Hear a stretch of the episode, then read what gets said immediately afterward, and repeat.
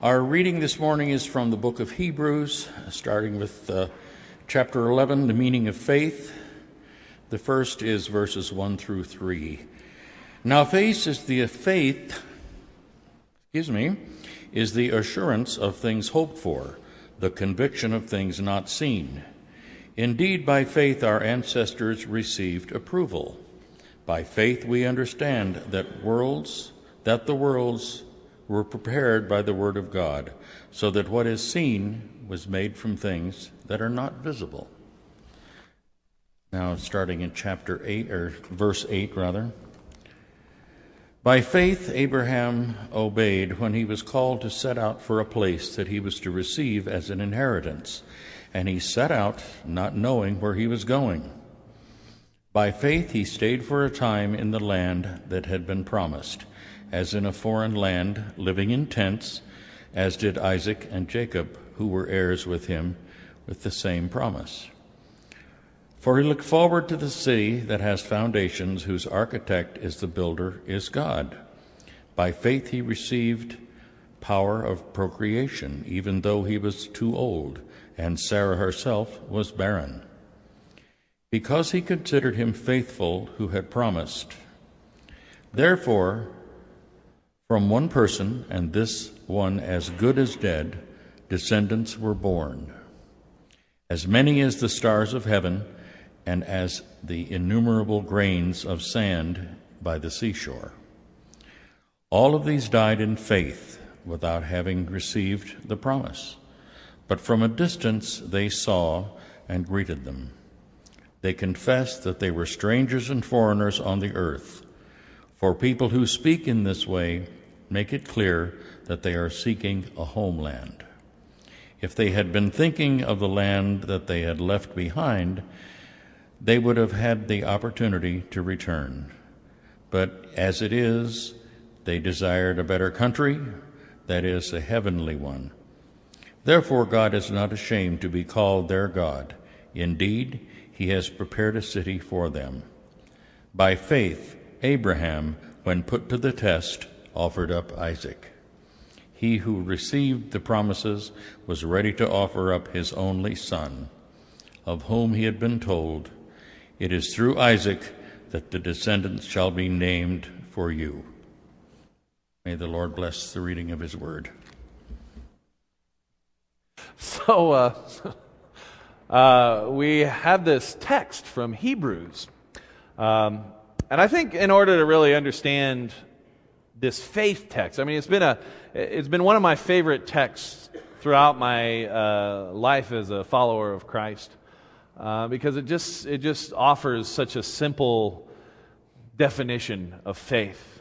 Now, faith is being sure, and I have a different version in my head from what we read this morning, but faith is being sure of what we hope for and certain of what we do not see. And it, it's always just offered me a, a, a, great sense of hope about things I don't understand. But I think to really grasp where this text is coming from, we have to really look at uh, the context of where Hebrews is. And it's called Hebrews because it was thought to be, because it talks a lot about the contrast between the Jewish traditions of the first century and the Jesus tradition and the followers of Jesus, and basically makes a case for why Jesus is more effective, I suppose, in that regard. The superiority of following Christ to following the rituals of the past. And why that, and, uh, why that becomes significant for the people who are hearing this text, uh, which is actually not a letter. It's kind of it's kind of put together like a letter, but actually it was meant to be a sermon that was delivered uh, to probably a community in Rome somewhere, likely somewhere between 66 and 90 CE. So, uh, just after Paul had been executed, and right as the rebellion, the Jewish rebellion, began. And uh, I think it was probably after the destruction of the temple, but who knows? Uh, anywhere in there is a good date.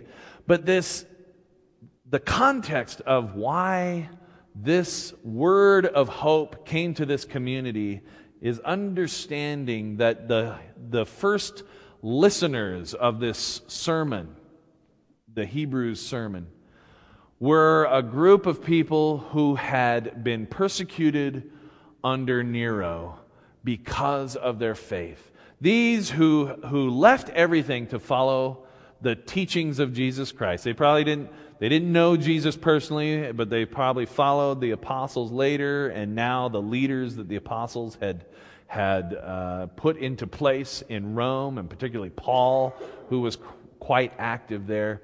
These wonderful communities that were set up there, who stood in faith in spite of their, their families perhaps leaving them, in spite of being kicked out of the synagogues, in spite of being shunned by their Jewish community, they stuck with their faith and they hung in there with it. In spite of Rome trying to blame Christianity for several things that went on, you know, Nero, when he burned down the place, tried to blame the Christians for that. And in spite of the fact that that Christianity refused to call Caesar Lord because Jesus was Lord. It was an act of subversion. Whenever they said Jesus is Lord, it was an act of subversion. And so finally, Nero said, Enough's enough. Let's arrest these people and take their property. And so Christians had lost their property, many had gone to jail. Their lives were not their own to command except in this one way I am a follower of Christ, and you cannot take that away from me. I don't care what you do to me. My faith is strong, they said. And what they were hanging on to was the assurance, the promise, the understanding that Jesus was coming back any day now. In fact, Paul in his earliest writings seems to be encouraging Christians. Don't, don't marry, don't worry about all of that stuff because Jesus is coming. Jesus is coming soon. Well, pretty soon, you know, people started dying and Jesus hadn't come yet. And people started to ask questions. These folks who had held on, had hold, held on during persecution, during all of their property being taken away, during imprisonment, waiting for that. And, and significantly, in 70 AD, when the rebellion was put down by Rome and the Jerusalem temple was sacked and destroyed, everybody thought, this has got to be it. Our world is falling apart. This has got to be it. Jesus is coming, and I'm sure they sat there and watched and waited and thought, now? It was kind of like, you know, in 9 11, I got a lot of phone calls. My sister in law called me and said, Is this the end? Is this the end of the world? I said, Well, it's probably the end of our little world, but, but you know, distra- you know thing, tragic things happen throughout history. And one significant one for the earliest Christians was the destruction of the Jerusalem temple. And they thought, this has got to be it. But then a week went by, two weeks went by, years went by, decades went by. And this group in Rome started to wonder now, wait a minute. Maybe this isn't exactly what we thought it was. And it was a faith crisis for them. As you can imagine, it was a faith crisis for them. All of the things that they were expecting weren't happening.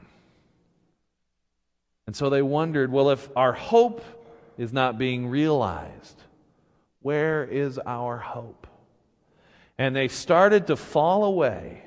And many started to go back to their old time religion, the religion of their their youth. A religion that had been, the reason Christianity was a kind of an anti temple movement was because that particular religion had become commandeered by the domination system of Rome and had become corrupt.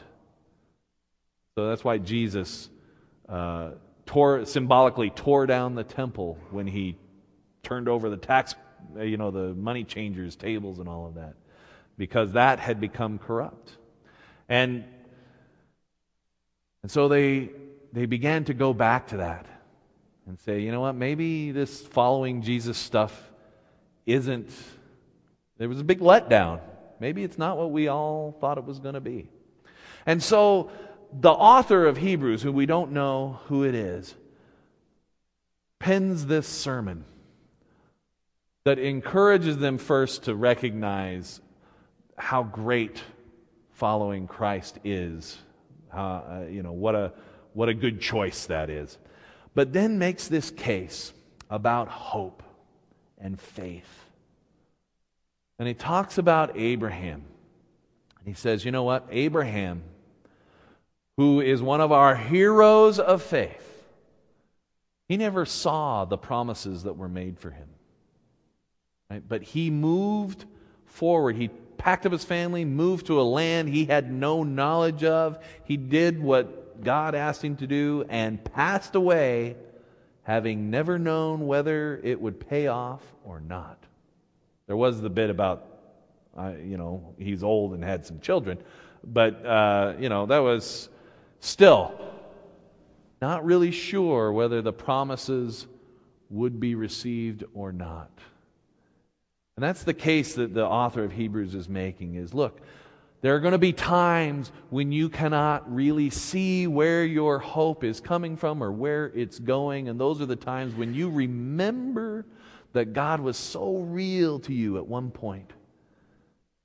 You hold on to the truth of that in spite of perhaps your disappointment. And I think it begs the question where, what is the source of our faith and our hope? Because if you're like me, your faith changes and evolves and grows and has to be altered from time to time. Now, I know people for whom that is not true.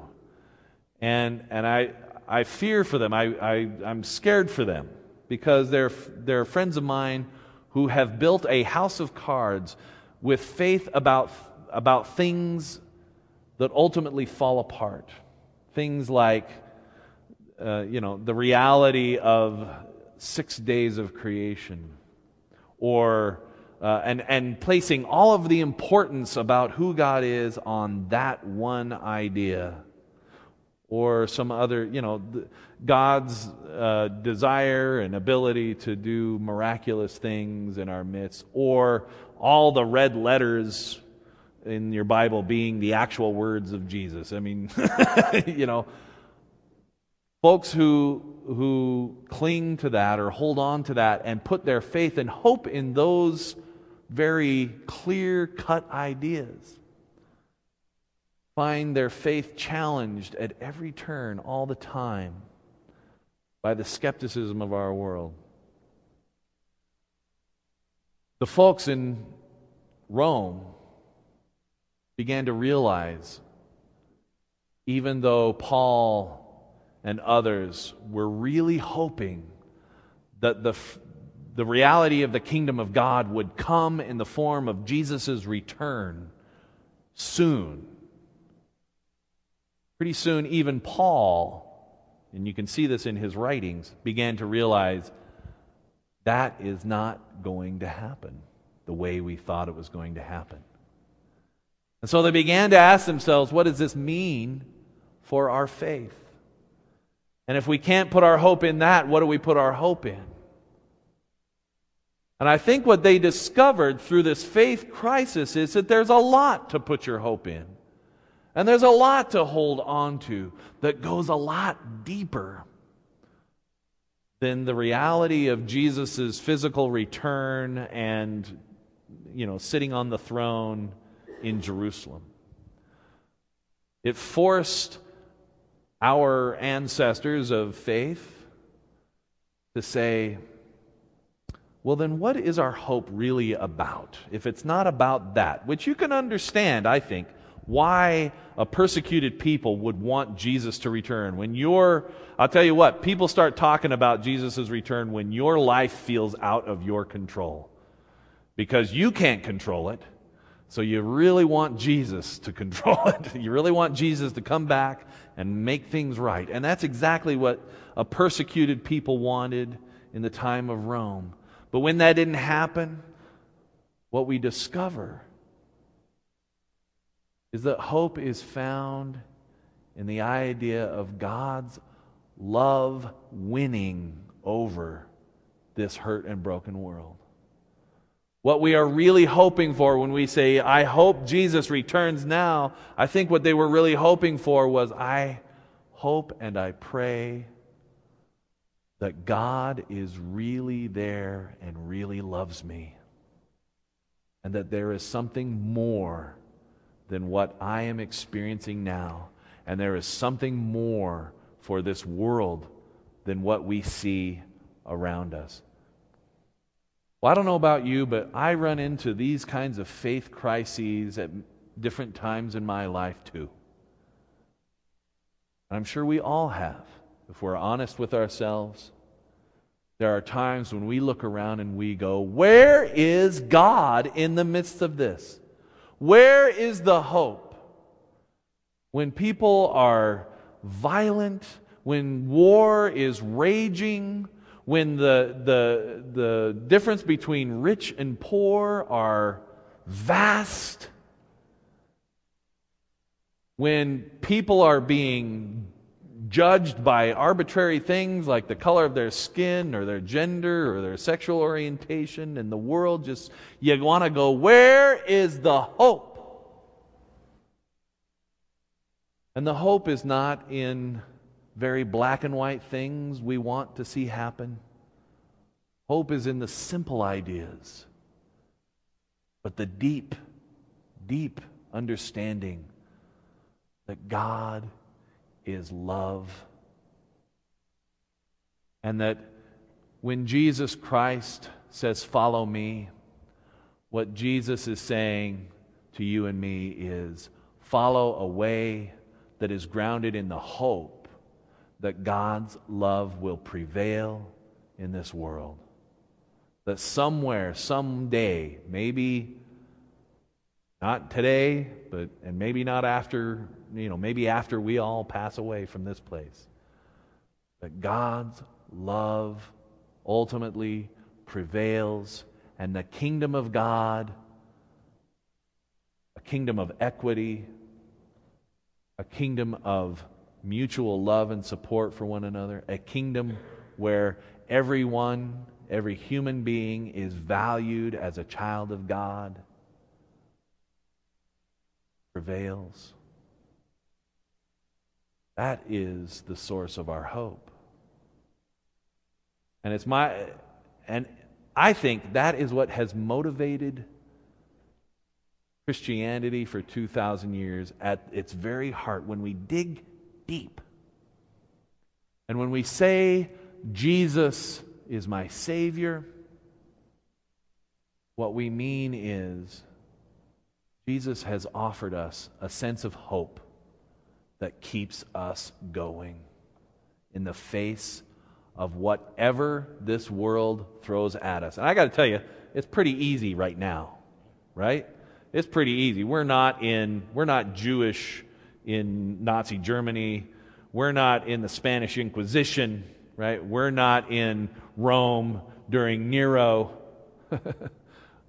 we are in a pretty plush time. And even now, sometimes it's hard to hang on to that hope. In fact, sometimes I think it's harder. But when push comes to shove, faith says, I am hanging on to this idea no matter what.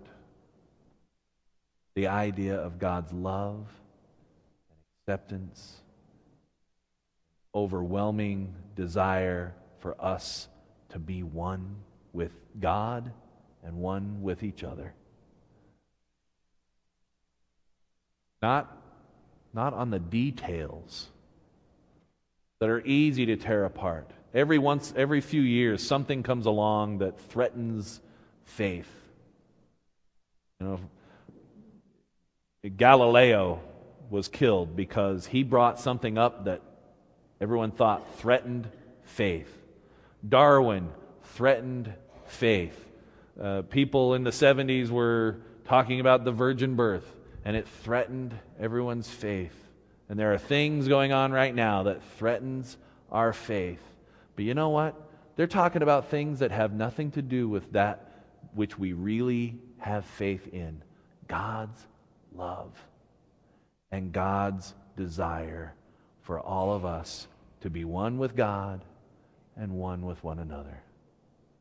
And when we hold on to that, when we hold on to that, then faith is indeed the assurance of those things we hope for and the certainty, even though we may not see it in our lifetime.